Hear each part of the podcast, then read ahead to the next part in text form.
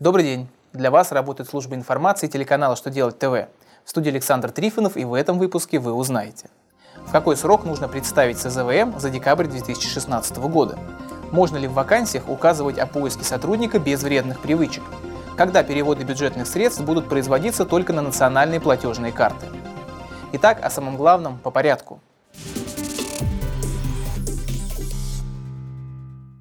Пенсионный фонд России разъяснил, какие функции останутся у территориальных отделений Пенсионного фонда в связи с передачей полномочий по администрированию страховых взносов Федеральной налоговой службе.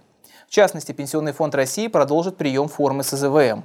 Но с 1 января 2017 года изменится срок ее сдачи.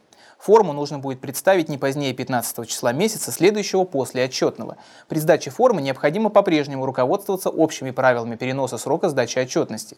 Если последний день сдачи приходится на выходной или нерабочий день, он переносится на ближайший рабочий день. Поэтому СЗВМ за декабрь 2016 года нужно представить не позднее 16 января 2017 года.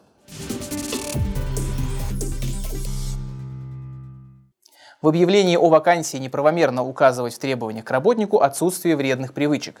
Такой вывод можно сделать из разъяснений эксперта по трудовому законодательству. Необоснованный отказ в приеме на работу запрещен частью 1 статьи 64 Трудового кодекса Российской Федерации. И если не трудоустроиться искателя из-за его вредных привычек, то отказ как раз и будет необоснованным и административно наказуемым. Так как наличие или отсутствие вредных привычек никак не связано с деловыми качествами, то отбор по данному признаку работников является дискриминацией.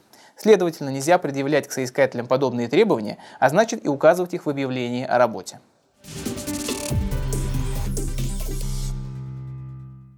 На портале проектов нормативных актов для публичного обсуждения размещены поправки в законодательство, касающиеся национальной платежной системы, сокращенно НСПК.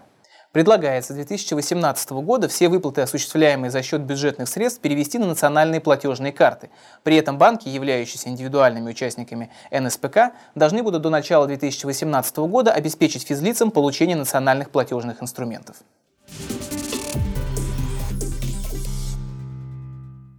На этом у меня вся информация. Я благодарю вас за внимание и до новых встреч.